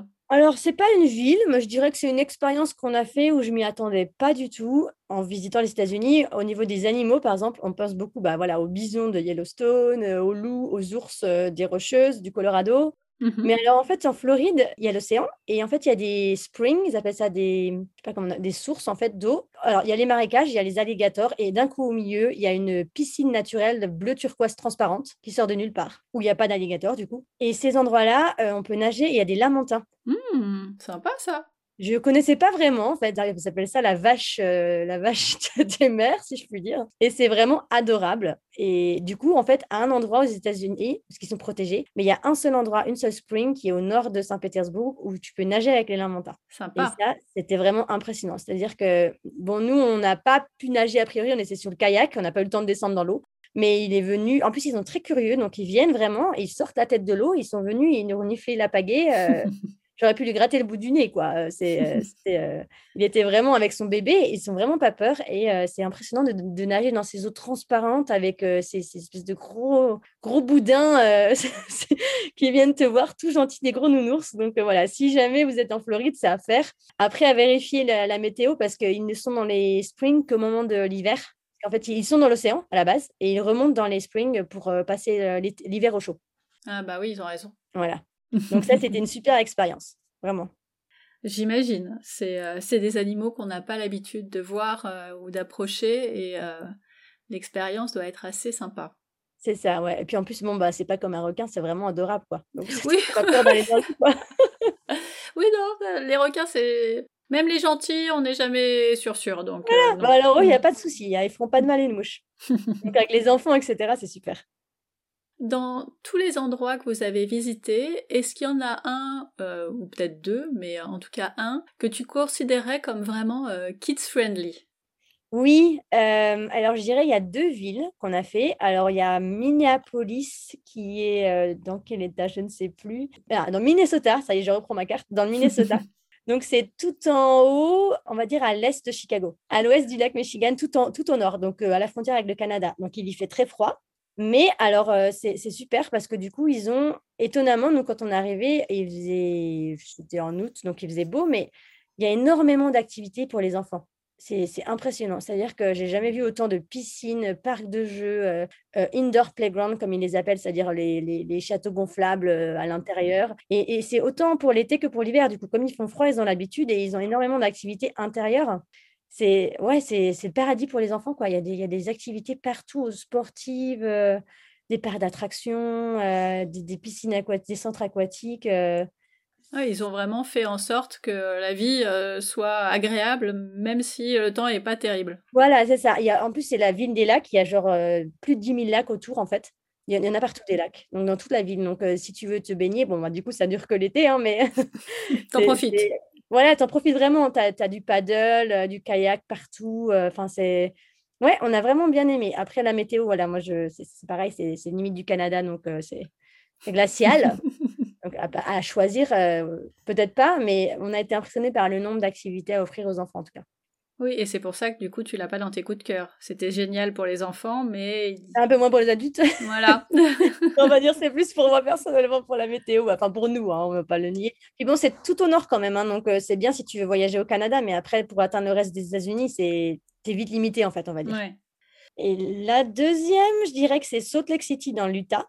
Mmh alors là, c'est pour une raison un peu particulière, c'est que c'est un État qui est mormon, euh, qui suit la religion mormone. Et pour les mormons, la famille est très, très important. Donc, en fait, ils ont énormément d'activités et d'endroits euh, pour les enfants. Euh, ils, ils, ont beaucoup de finances, en fait, à ce niveau-là, au niveau du gouvernement, pour financer les endroits avec les, activités pour enfants, en fait. Parce que du coup, ils font beaucoup de choses à la famille. J'ai vu la différence quand j'ai pris un cours de gym, parce que à chaque fois qu'on voyage, en fait, avec Mia, à chaque fois qu'on arrive quelque part, j'essaye de l'inscrire à la gym. Ah, sympa. Même si on reste une semaine. Alors, la petite astuce et le petit avantage euh, aux États-Unis, c'est qu'ils te t'offrent des séances d'essai partout. Donc, en fait, je ne paye jamais la gym. J'appelle toujours pour dire est-ce que je peux faire une séance d'essai? Ah, c'est bien ça Donc, j'ai fait une séance d'essai gratuite et, euh, et euh, voilà. Bon, après, je dois un petit peu mentir pour dire pourquoi je veux parvenir, malheureusement. Mais en fait, à la base, je voulais payer, mais ils ne font des inscriptions qu'au mois. Donc, je ne pouvais pas faire de classe tout seul. Donc, bah, j'ai pris cette option de faire les séances d'essai. Bah, c'est une super option. Moi, je trouve, ça, je trouve que c'est même un très bon plan quand on part en vacances. Si, s'il y a des séances d'essai gratuites, je trouve ça bah, voilà, bien, sûr. Même si vous venez en road trip, par exemple, et que vous avez envie que votre enfant il parle un peu en anglais, bah, vous le mettez dans une classe de danse ou une classe, enfin une classe de n'importe quoi d'ailleurs, je dis ça, mais comme il n'y a pas d'école maternelle aux États-Unis, en fait, il y a énormément d'activités qui sont proposées pour les jeunes enfants. Donc, euh, il y a une classe de gym, admettons. Ah bah voilà, bah, c'est une super immersion en anglais. Hein. Pendant une heure, euh, tout est en anglais. Donc, euh, il faut suivre. Il faut suivre, voilà. Mais donc, en, allant à l'école de gym pour revenir à Salt Lake, c'était que les parents. C'est-à-dire que moi, je donnais des cours de danse aux enfants aux États-Unis, à, Los Angeles. J'avais jamais les parents, j'avais que les nounous. Et eh oui. Que les nounous tout le temps. dans les grandes villes, en général, voilà, c'est les nounous. À Salt Lake, que les mamans ou les papas. Ah oui, c'est très différent c'est impressionnant, ouais, voilà. Et ils sont là, ils ont, ils ont, j'ai exagéré, mais ils ont cinq gamins, quoi. Donc, tu as, la fratrie entière dans la classe de gym, quoi. C'est avec les parents. Ah oui, ça fait du monde. Oui, ça fait du monde. mais c'est super sympa, du coup, de voir que les, les, les parents sont aussi investis dans l'éducation de leurs enfants. Et, du coup, il y a énormément d'écoles françaises, en tout cas, il y a les écoles françaises privées, mais il y a aussi des, on appelle ça des écoles françaises en immersion, c'est-à-dire que c'est des écoles publiques qui ont un programme en immersion française. Ah, c'est bien ça. Et dans ces coups de temps-là, c'est gratuit. Donc, euh, c'est aussi un bon point euh, si vous cherchez une école, c'est qu'il y a les privés et il y a les publics immersion française. À Salt Lake, il y en a énormément en fait. Parce qu'il y a beaucoup d'expats français? Pense qu'il n'y a pas plus d'expats français qu'ailleurs, mais ils mettent beaucoup l'accent sur l'éducation de leurs enfants. Donc, apprendre une langue étrangère, pour eux, c'est important. Donc, parce que c'est un budget à prévoir hein, quand même pour le gouvernement de prévoir une classe immersion française. Il faut en trouver un professeur en français, etc. Donc, tous les, États ne veulent pas le faire, mais en Utah, en tout cas à Salt Lake, ils mettent les efforts là-dessus. quoi. Ils mettent le budget pour, pour ça. Ok, tu peux nous situer l'Utah? Parce que du coup on a passé, euh, on a passé ce point géographique important. Alors l'Utah, j'ai envie de dire, c'est en plein milieu des États-Unis. Alors l'Utah qu'on connaît plus souvent en général, c'est l'Utah avec les parcs nationaux comme Canyonland, Arches, les Rochers Rouges, mm-hmm. ce qui est le désert rouge, euh, les roches rouges, etc. Ça c'est le sud de l'Utah. Salt Lake, c'est plus au, nord de l'Utah. Donc, c'est au sud de Yellowstone, euh, Yellowstone National Park. Et c'est à l'ouest des montagnes du Colorado. Ok, ça y est, tu nous as perdus. Ah, d'accord. Euh, non, mais c'est bon. C'était juste pour avoir une idée. Euh, c'est au milieu, je pense que c'est bien. Voilà, ça. Et du coup, en termes de climat, on est sur quel type de climat là-bas? Alors, Salt Lake City, c'est un désert. C'est-à-dire que c'est là où il y a le. Avant, aux alentours de Salt Lake, c'était vraiment un, immense lac. Alors, à l'époque de la préhistoire, hein, préhistoire, je dis ça, mais du coup, c'est complètement asséché maintenant. Donc, c'est une grande plaine et ils ont un espèce de lac salé, c'est-à-dire que c'est une énorme étendue, comme sur la Lune, où c'est du sel par terre. C'est un désert de sel. Euh, c'est magnifique hein, à voir, euh, au coucher de soleil, etc. On a fait des photos là-bas incroyables. Mais c'est pour donner l'idée, c'est vraiment sec. Ouais. Salt Lake en lui-même. Il fait beau, et alors, euh, ils ont les montagnes, hein, parce que c'est à la, ça partage les montagnes avec le Colorado, les rocheuses. Donc, ils ont aussi les montagnes à côté, mais la ville de, de Salt Lake en elle-même, voilà, elle est vraiment dans un, dans un, dans un, un désert, quoi. Vraiment. Ouais. Donc, il fait chaud. Il fait chaud, ouais. C'est pour ça que tu l'as pas mis dans tes coups de cœur. Oui, parce que ça manque un peu d'eau pour moi, du coup. Mmh Quitte à être vers les montagnes, je préfère être vers Denver, parce que c'est la partie des montagnes qui est encore plus jolie. Là, bon, bah, du coup, c'est limite montagne, désert. Et désert, ouais, non, je... c'est un peu comme l'Arizona. Euh, Phoenix, on n'avait pas mis une très bonne note parce que c'est vrai que même au mois de novembre, on a voulu faire une rando. Au bout d'une heure, on était en train d'agoniser parce qu'on avait trop chaud. ouais, non, c'est pas terrible. Voilà, il y a des grands espaces, mais on n'en profite pas tant que ça finalement. Donc, Salt Lake, c'est pour ça. Et pour la religion mormone, qui est quand même très présente, on va dire. Pareil, j'ai vu que vous aviez fait une vidéo spécifiquement pour, euh, pour cet endroit-là et, euh, et, les Mormons. Donc comment on passe une semaine euh, chez les Mormons? Alors, comment ça se passe? Alors, déjà, c'est mieux si vous en connaissez. oui, j'imagine. Que du coup, ça vous donne un point de vue un peu différent. Alors, nous, on a eu la chance, Jérémy, de par son travail, a des clients, en fait, à Salt Lake City, enfin, à côté. Et en fait, il travaille pour l'université mormone de la région. Euh, alors, Salt Lake, c'est très connu parce que c'est là où les premiers Mormons, euh, les pionniers Mormons sont arrivés. Donc, euh, la ville, en fait, a été créée par une communauté mormone. Alors maintenant que la ville est devenue un État, on va dire, c'est pas forcément l'État est gouverné par le voilà par les États-Unis, mais la religion mormone est très très très présente. Ils ont au centre-ville, c'est rigolo parce qu'il y a le bâtiment gouvernemental et à côté il y a le bâtiment le même, mais pour la religion mormone c'est, c'est, vous pouvez pas la louper. Enfin, je veux dire, c'est voilà, c'est l'endroit où euh, toutes les églises, les temples, etc., le centre de la religion est, là, quoi. Mmh alors nous, on a eu la chance, de par son travail, de rencontrer un de ses collègues. La première fois qu'on est venu en Utah, c'était il y a deux ans, parce que Mia était toute petite. Donc on a eu l'occasion de venir une semaine ici pour le travail. Et alors on a pu vraiment leur poser des questions vraiment sur la religion mormone, comment ça se passe, etc. Euh, parce que c'est vrai qu'on a quand même, comme beaucoup de gens, beaucoup de clichés sur ça. Bah oui. Et euh, ça, c'était super intéressant de pouvoir avoir un point de vue, euh, on va dire, officiel, quoi. Voilà, de, de vraiment de personnes qui la vivent tous les jours. Et en fait, c'est pas du tout ce qu'on pensait. Oui, c'est beaucoup plus. Euh... Bah non, on s'en fout de mon avis à moi. euh... et donc, vous, bah, vous pensiez quoi Et qu'est-ce que vous en pensez maintenant?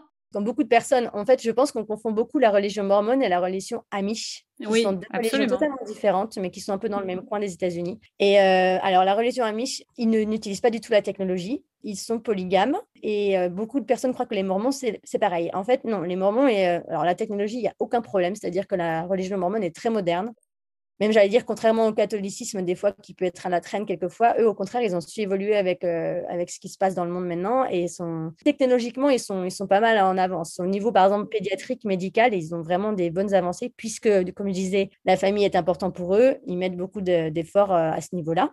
Et euh, ils ne sont pas polygames, enfin, en tout cas, à un moment donné, ils ont été polygames. Maintenant, pour que l'Utah devienne un État, la polygamie a été interdite il y a des mormons, on va dire, euh, plus radicalisés, comme dans toute église, qui le pratiquent encore, mais c'est illégalement, c'est n'est pas autorisé, quoi. Ok. La plupart des Mormons ne le font pas. Et d'ailleurs, c'est rigolo parce que pour eux, le mariage, c'est très important. Donc, ils se marient très jeunes. Parce que dans leur religion, en fait, ils jugent que quand tu te maries, tu te maries pour l'éternité. Mmh C'est-à-dire que même quand tu meurs, tu restes avec ta femme et ta famille. Donc, euh, donc quand tu te maries, il faut bien choisir. ouais, c'est ça.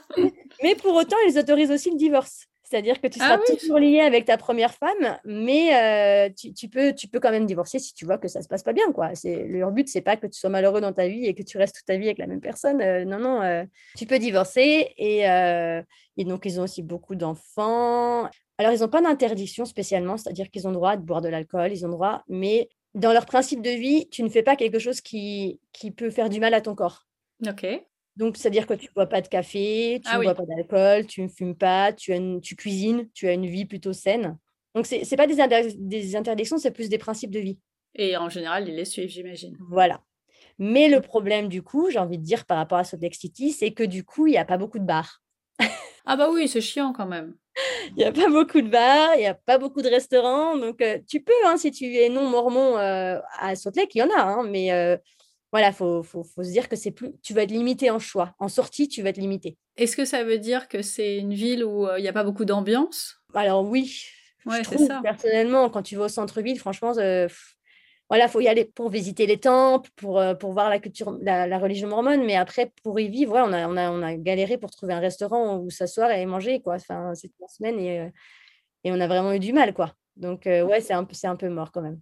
Mais c'était une chouette expérience. Mais c'était super intéressant, ouais, ouais, de pouvoir rentrer chez eux, de pouvoir poser des questions, etc. euh, c'est vraiment, c'est vraiment très, très intéressant. Et, et encore une fois, moi, c'est la religion mormone, ça- je trouve ça très intéressant dans le sens où ils ne te poussent pas à devenir mormon, vraiment. Euh, ils sont là pour répondre à tes questions si tu as des questions. Mhm. Alors, quand tu visites les temples, euh, bon, les, souvent en plus, c'est rigolo parce qu'ils te mettent des petites jeunes très souriantes, très mignonnes. Donc, tu te fais accueillir par des petites, des petites jeunes qui sont passionnées et qui vous disent Est-ce que je peux vous aider? Ils te posent des questions sur d'où tu viens, comment ça se fait que tu es à Salt Lake. C'est c'est sympa, mais bon, quand tu, quand tu visites un temple, je veux dire, tu as, cinq étages, bah, cinq étages, tu as cinq filles à chaque fois qui vont venir te dire bonjour. Ah ouais, quand Donc, même. tu répètes cinq fois euh, ton parcours, ce que tu fais, euh, etc. Et tu dis que tu n'as pas de questions, ou pas. Donc, ils te forcent pas, mais ils sont très présents. Oui, c'est c'est quand même mieux si t'adhères au truc.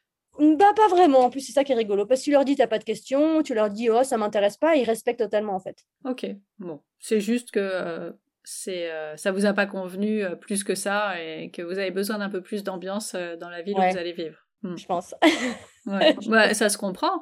Mais au moins, encore une fois, c'est euh, une expérience et, euh, et tout le monde ne peut pas vivre ce type d'expé- d'expérience, donc ça c'est plutôt chouette. Ouais, voilà. Et je suis contente d'avoir vu une vision plus réalistique de ce qu'est la religion mormone en vrai par moi-même, quoi. Oui, tout à fait. Euh, dans tout ce que vous avez vu, est-ce qu'il y a un endroit, une ville ou un État, alors peut-être qu'un État ça fait beaucoup, mais euh, un endroit où, où vraiment, euh, ça c'est sûr, vous n'irez pas? À la Louisiane. Ah bah comme ça Ah oui, non, là. euh, Alors, la Nouvelle-Orléans, le French Quart- Quarter, le centre-ville de la Nouvelle-Orléans, c'est à faire. Vraiment, Ouais. ça vaut vraiment le coup d'aller voir. Par contre, on est resté une semaine à la Lafayette juste avant et euh, voilà, c'est non. Non? Non. Alors pourquoi? Alors, autant la Floride, il y a des marécages et des alligators, mais ça m'a pas spécialement dérangé parce que bon, il y a quand même l'océan à côté. Eh ben, imaginez euh, que le mauvais côté de la Floride, c'est-à-dire le- les marécages, les alligators, le temps un peu humide euh, avec les moustiques euh, un peu gris, euh, les arbres un peu morts. ouais, c'est pas, c'est pas très gai en fait. Même si la Nouvelle-Orléans, c'est quand même le- l'endroit où il y a le jazz, la musique, Mais ça oui. bouge. Le reste, après, vous avez l'intérieur des terres où il y a les plantations de canne à sucre, donc c'est c'est très joli, mais c'est pareil, c'est un passé assez lourd au niveau esclavage. C'est clair. Pour moi, ça paraît assez, je dirais, dark en anglais, c'est, ça fait un peu noir, ça fait un peu triste, quoi. Puis c'est un peu pauvre quand même, faut le dire, vraiment, c'est pas un état qui est...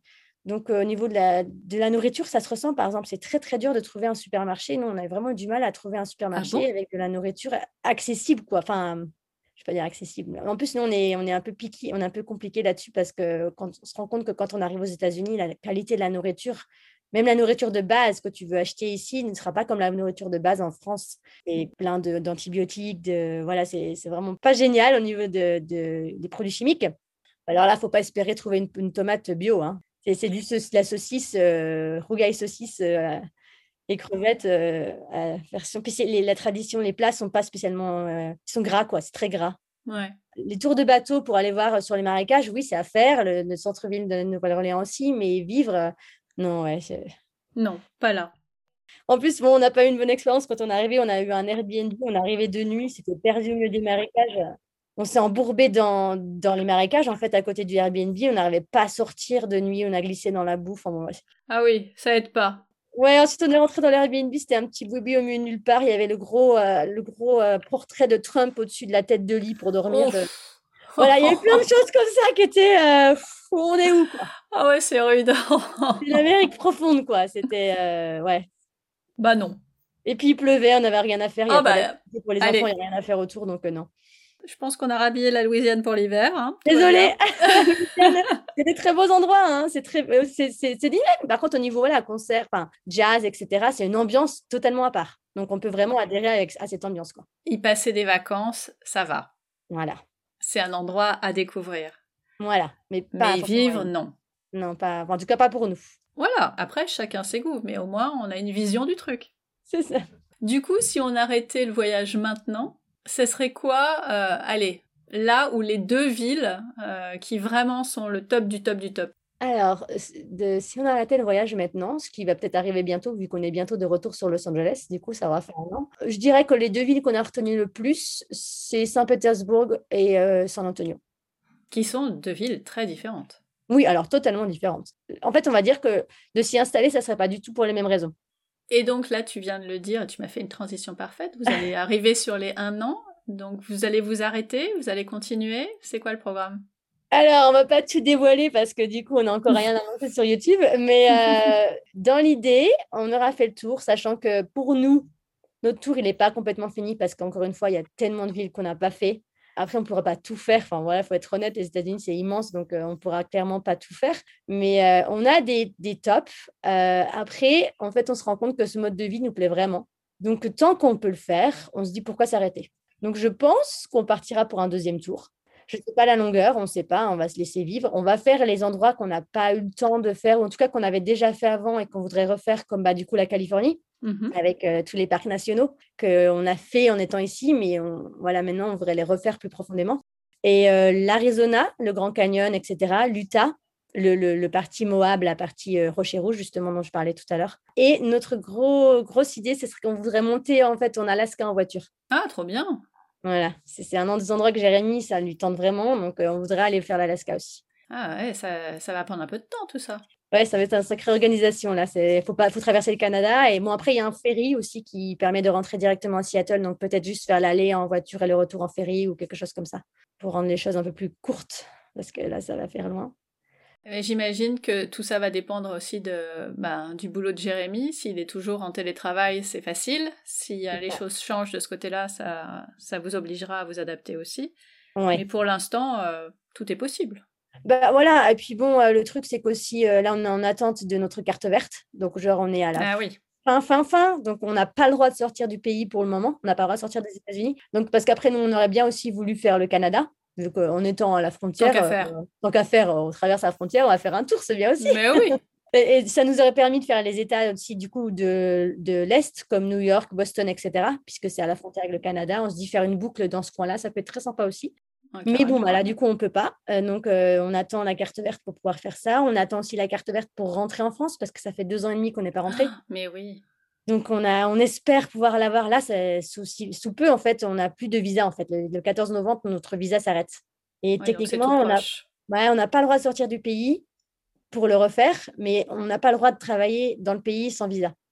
Oula, il serait temps qu'il se, se bouge un peu. C'est un peu flou administratif. Là, on est un peu dans l'attente. Donc, le futur, pour le moment, on a des pistes, mais c'est, tout va se décider par rapport à ce visa et par rapport à, par rapport à tout ça. Quoi. Donc, euh, voilà. Acheter une maison. Par contre, acheter une maison, c'est bien dans, dans les plans. Après, est-ce que ça serait acheter une maison comme un investissement ou est-ce que ça serait acheter une maison pour y vivre et s'y installer? Ça, c'est la question. Justement, côté budget, euh, est-ce que euh, ça tient par rapport à ce que vous étiez imaginé? Est-ce que vous, vous rentrez dans vos frais, entre guillemets? Pour la maison ou pour le voyage? Non, pour le voyage, puisque euh, c'est finalement le, loyer qui permet euh, de financer euh, les Airbnb. Et est-ce que ça, c'est toujours, c'est toujours vrai? Alors oui, oui, je pense qu'on s'est pas trop mal débrouillé. En plus, l'avantage de ce mode de vie, il bah, faut le dire quand même, c'est que on paye plus Internet. On ah bah paye plus d'abonnement à la gym ou voilà toutes les activités scolaires qu'on peut avoir. Bon bah du coup on les enlève. Alors ça, ça n'a rien à voir avec le budget, mais c'est un avantage quand même assez ultime, c'est qu'on n'a plus de ménage. Ah, c'est bien. ah, ah mais oui. On change de Airbnb, le ménage est inclus dans le loyer. Ah, c'est génial ça. Voilà, donc ça c'est pas mal. Bon après on n'a pas toujours de la vaisselle, on n'a pas toujours de trucs pour cuisiner, donc on s'arrive on a on perd des choses aussi, hein, on va dire. Mais voilà, donc après il faut dire qu'on avait quand même un gros budget venant de, de Los Angeles. Mmh donc euh, c'est aussi ce qui nous permet de voyager. Euh, le but aussi pour nous, c'était d'essayer de descendre un peu le budget et on se rend compte qu'avec l'augmentation des Airbnb, on ne peut pas forcément. Donc, on arrive à tenir notre budget, c'est-à-dire que dans certaines grosses villes, on va devoir un peu dépasser notre budget pour pouvoir avoir un logement comme on, le veut, parce qu'en fait, on mhm. cherche à chaque fois deux chambres. Bah euh, oui, pour que Jérémy puisse travailler, en fait, et que Mia puisse dormir dans une autre pièce. Euh, on essaye d'être quand même proche du centre-ville, ou en tout cas dans les villes, pour pouvoir visiter plus facilement. Donc, c'est le but aussi de savoir euh, comment on se sent dans la ville. Mais voilà, selon les villes, c'est plus ou moins cher. Donc, on a tenu notre budget. Euh, quelques jours, euh, c'est, on dépasse. Dans d'autres, d'autres villes, du coup, on est en dessous. Donc, en fait, on est qui budget. Voilà. Et puis, en plus, on n'a plus de budget vacances. dire, on en vous faites vos vacances, oui, vous faites vos vacances dans les endroits que vous visitez. Hmm. Voilà, donc on n'a plus trop de budget de vacances. Donc, ouais, je pense qu'on est, on est gagnant au niveau du budget. Pour toi, c'est quoi le, l'inconvénient de ce type de vie, s'il y en a, à part, euh, à part côté budget, ce qu'on vient de voir, et la difficulté euh, des Airbnb qui, euh, qui prennent un peu trop de valeur? L'organisation. Tu déménages toutes les semaines. Bah ouais. Donc, charger, décharger la voiture, même si maintenant on a une organisation qui roule, chacun, chacun sait ce qu'il a à faire et ça, ça, va assez vite. Finalement, on est vite installé dans la maison, on se sent vite chez nous. Ah bah voilà, c'est un peu pesant quoi de déballer tes valises tous les week-ends en fait. Bah ouais, oui, c'est ça je dirais ça, le fait que bah, du coup, tu vis pendant un an avec les mêmes vêtements parce que c'est limité en place. Donc, si tu dois acheter quelque chose, tu dois acheter quelque chose d'autre. Ou donner. Ou donner, oui, voilà, non, on donne, mais je veux dire, tu dois te débarrasser de quelque chose d'autre. Donc, euh, ouais, je comprends. Et puis, je dirais, la vie, euh, c'est quand même une vie solitaire, quoi, parce que. Bah oui. Parce qu'on est tout le temps ensemble, et puis quand tu arrives dans une ville, tu restes une semaine, donc tu n'as pas le temps de faire des connaissances plus que ça, ou alors ça va être juste boire un coup avec ton voisin euh, vite fait. Ou, Donc, il faut accepter de, voilà, de plus voir tes amis, de plus voir ta famille. Nous, à la base, on, a aussi choisi de faire Airbnb et pas de prendre un camping-car, bon, bah, pour la, la taille, enfin, pour, pour le fait que Jérémy puisse travailler plus confortablement quand il est en, avec, euh, en appel avec ses clients, mais aussi puisqu'on voulait recevoir de la famille. Il disait, euh, voilà, on est à l'autre bout euh, des États-Unis, bah, vous venez, bah, vous visiterez un nouveau coin des États-Unis. Mais bon, la pandémie a fait que personne n'a pu venir. Oui, pour l'instant, c'est compliqué. Mais là, ça y est, ça rouvre. oui, ça rouvre, ça y est, ça, ça, va recommencer. Mais voilà, donc l'idée, c'était ça. Et on a eu la chance, grâce à la communauté Instagram, de rencontrer pas mal d'expats dans différentes villes. Et pareil, voilà, maintenant, ça s'ouvre un peu. C'est-à-dire qu'à chaque fois qu'on arrive dans une grande ville, on recontacte des gens et on, va les voir. Ils nous expliquent comment c'est de vivre dans la ville, leur point de vue de locaux, etc. Donc ça, ça change un peu. Mais c'est vrai que ça me pèse de ne pas pouvoir aller le week-end, aller boire un coup entre copines. Euh, voilà, la vie sédentaire. Et donc, ça va être quand même sympa de retourner euh, à Los Angeles et de reprendre un petit bout de, de vie d'avant?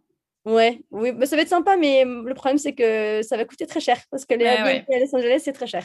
Ah bah, faut choisir, hein. On peut pas tout avoir. Non, c'est ça. Donc, il euh, va falloir qu'on trouve, euh, qu'on trouve euh, pas trop loin. Et... Mais oui, ça va faire plaisir de revoir tout le monde, ouais. Et pour Mia, cette année sur la route, est-ce que tu as l'impression que ça lui plaît? Est-ce que...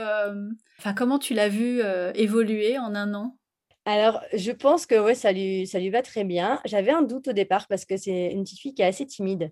Et quand il y a des choses nouvelles, elle met toujours du temps à, on va dire, à observer, à être à l'aise avant de faire les choses.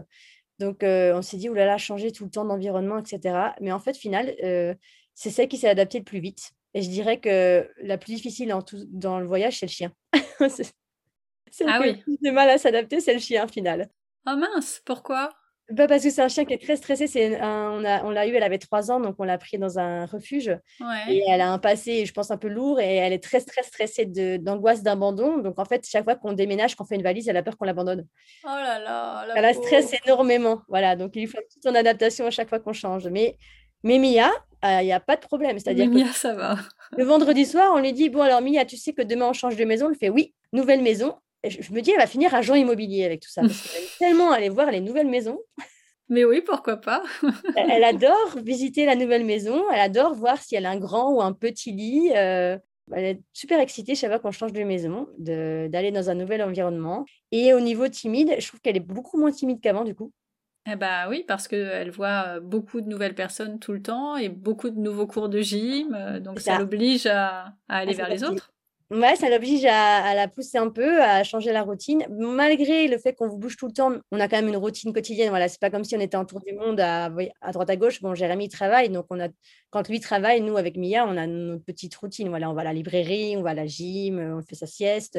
c'est toujours la même chose, toujours ces mêmes jouets. Donc, euh, non, je pense qu'elle s'est adaptée très bien. Et alors, on se rend compte de la chance qu'elle a de elle est petite, elle a deux ans et demi, donc elle va pas encore à l'école, mais imaginons on continue, elle verra pas à l'école maternelle du coup. C'est un des trucs, je pense, qui va lui peser le plus parce qu'elle arrête pas de nous dire qu'elle veut aller à l'école. Ah oui? Euh, Ouais, elle a un livre sur l'école et elle dit je veux aller à l'école. Euh. Mais voilà, les animaux, elle les voit en vrai, quoi. Elle les voit pas dans un livre, tu vois. Elle, elle voit tellement de choses déjà que, en fait, j'ai presque pas le temps. Moi, j'étais un style de maternelle, donc c'est pas, je peux lui faire l'école à la maison. Oui, bah oui. À la maternelle sans problème. Mais j'ai presque pas le temps, en fait, parce qu'elle est tout le temps en train de voir des choses. Et elle, la première, hein, elle prend ses chaussures, elle dit Allez, on y va. Oui, c'est une école comme une autre. C'est l'école de la vie. Exactement. Donc, euh, ouais, je pense qu'elle a vu énormément de choses. Bon, malheureusement, elle est petite, elle se rappellera pas forcément, mais. C'est quand même ancré. Voilà. Et puis, euh, elle aura les vidéos pour regarder après. Mais oui, carrément. Bon, on a fait un bon tour déjà, on a hâte de connaître la suite, mais, euh, mais c'est vraiment euh, un chouette voyage que vous faites et euh, que, vous avez déjà, que vous avez déjà fait. En tout cas, moi, ça me plaît beaucoup et ça me donne envie de faire mes valises et de partir tout de suite. Alors c'est possible, hein. étonnamment, il y en a beaucoup que je que j'ai rencontrés qui le font en Europe. Ouais, mes enfants ils sont plus grands, ça va être plus compliqué. Ah ouais, alors après ouais, quand ils sont plus grands, ils ont leurs amis, ils ont leur, ouais, ils ont leurs habitudes, c'est vrai que c'est plus difficile. Avant de nous quitter, J'aime bien finir avec des petites questions plus courtes pour continuer de voyager encore un peu, mais dans d'autres destinations. Mmh Quel est le voyage que tu n'as pas encore osé faire? Alors moi personnellement, je pense que c'est un tour d'Amérique du Sud. Je ne parle pas du tout espagnol, mais pas du tout.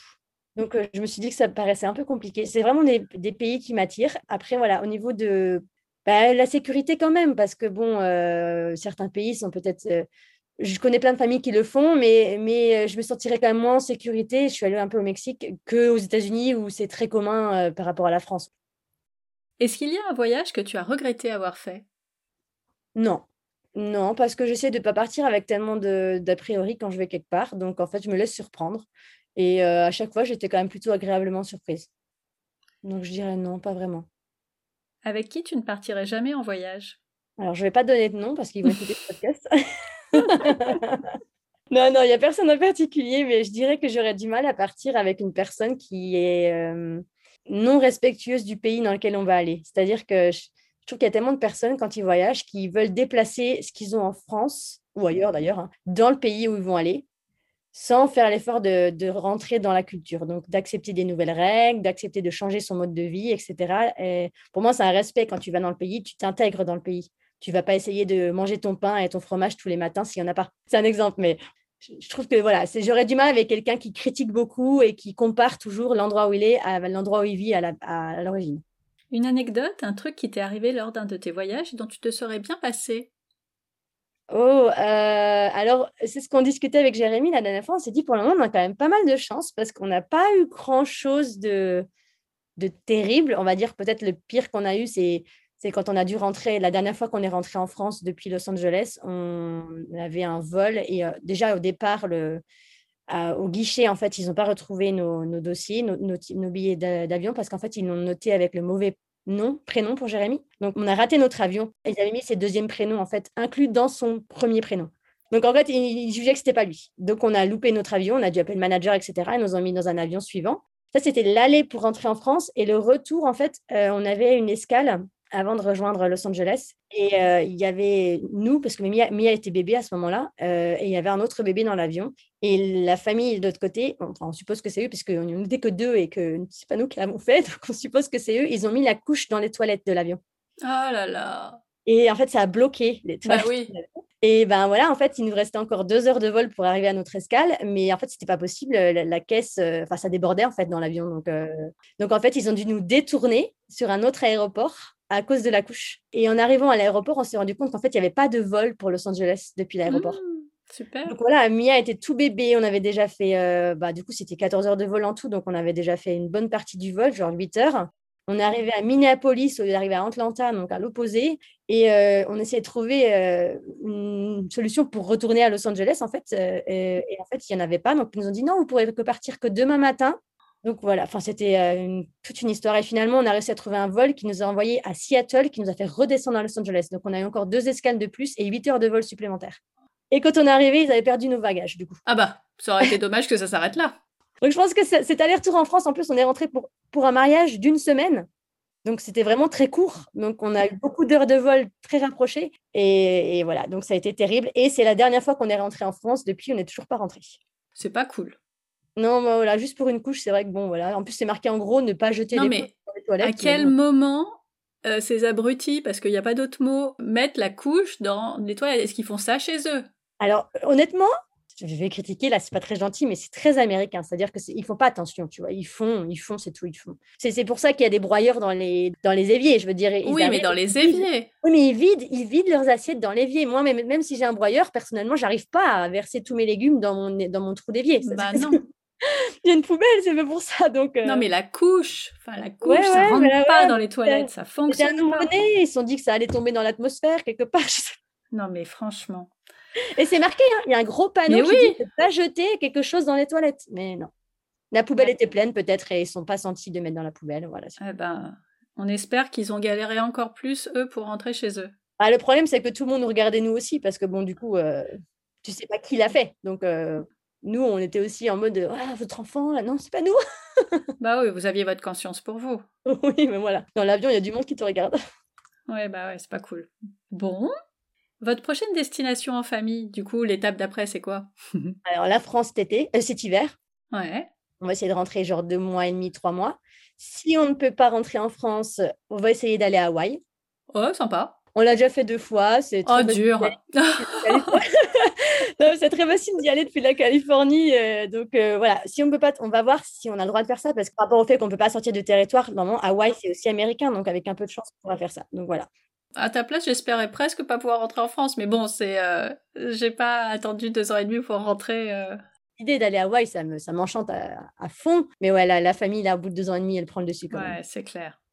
Quelle destination aimerais-tu découvrir sur le podcast? Alors, moi, j'ai- beaucoup aimé le Japon et je trouve qu'on n'en parle pas assez. Je suis une famille qui est sur Instagram qui habite au Japon, du coup, qui sont installés, des Européens qui sont installés au Japon. Et je trouve ça super intéressant, justement, au niveau de la différence de culture, etc. Donc, euh, ouais, j'aimerais bien plus de choses sur le Japon. Eh ben, écoute, nous avons déjà un épisode sur le Japon, Ah, figure-toi. j'ai pas vu celui-là. Mais oui, c'est euh, un épisode de l'année dernière avec euh, Yoshimi et Rodolphe Landemen, qui sont euh, des boulangers parisiens, et elle est japonaise, comme son nom l'indique, Yoshimi. Et donc, on avait découvert euh, le Japon avec eux, euh, et, euh, et donc c'est un premier aperçu. J'aimerais Ouais. bien en refaire d'autres, euh, parce qu'il y a tellement de choses à dire aussi sur ce pays, et peut-être sur des villes en particulier, parce que finalement, chaque ville est une destination en elle-même. Ah oui, on connaît beaucoup Tokyo, mais c'est vrai que Hmm. le reste du Japon est vraiment très intéressant. Eh ben écoute, si des, euh, des Français connaissent bien le Japon ou des expatriés euh, écoutent le podcast, qu'ils se manifestent. Exactement, voilà. Dernière question, si nos auditeurs te cherchent, où peuvent-ils te trouver?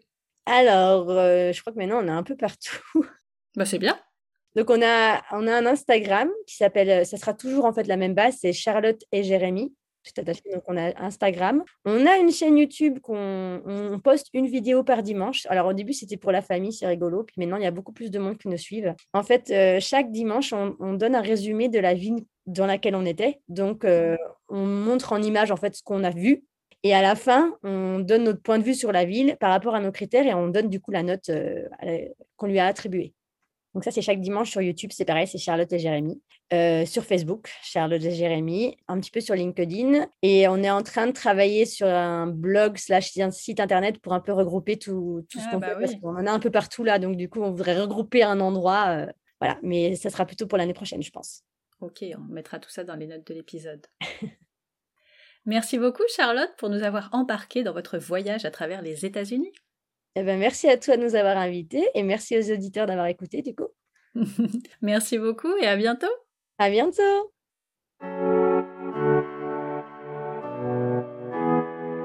Depuis notre enregistrement, Instagram a décidé de fermer le compte de Charlotte et Jérémy, sans raison. Ils en ont donc créé un nouveau, toujours Charlotte et Jérémy, mais avec des underscores entre les mots. Underscore, vous savez, c'est le tiré du bas. Comme d'habitude, toutes les informations sont dans les notes de l'épisode sur le blog famille et voyage avec un s.com slash podcast. Si vous avez des questions ou si vous voulez ouvrir vos carnets de voyage sur le podcast, on se retrouve sur Instagram à famille et voyage underscore blog. Bon, underscore, je pense que vous avez compris. J'ai encore et toujours besoin de vous pour faire découvrir le podcast. N'hésitez pas à partager, à mettre 5 étoiles et à vous abonner sur Apple Podcast, Spotify ou votre plateforme d'écoute préférée. Et puisque vous y êtes, je ne serais pas contre un petit commentaire. Je vous assure que ça change tout sur la visibilité du podcast. Alors je compte sur vous. On se retrouve dans deux semaines pour un nouvel épisode. D'ici là, prenez soin de vous, inspirez-vous et créez-vous de chouettes souvenirs en famille.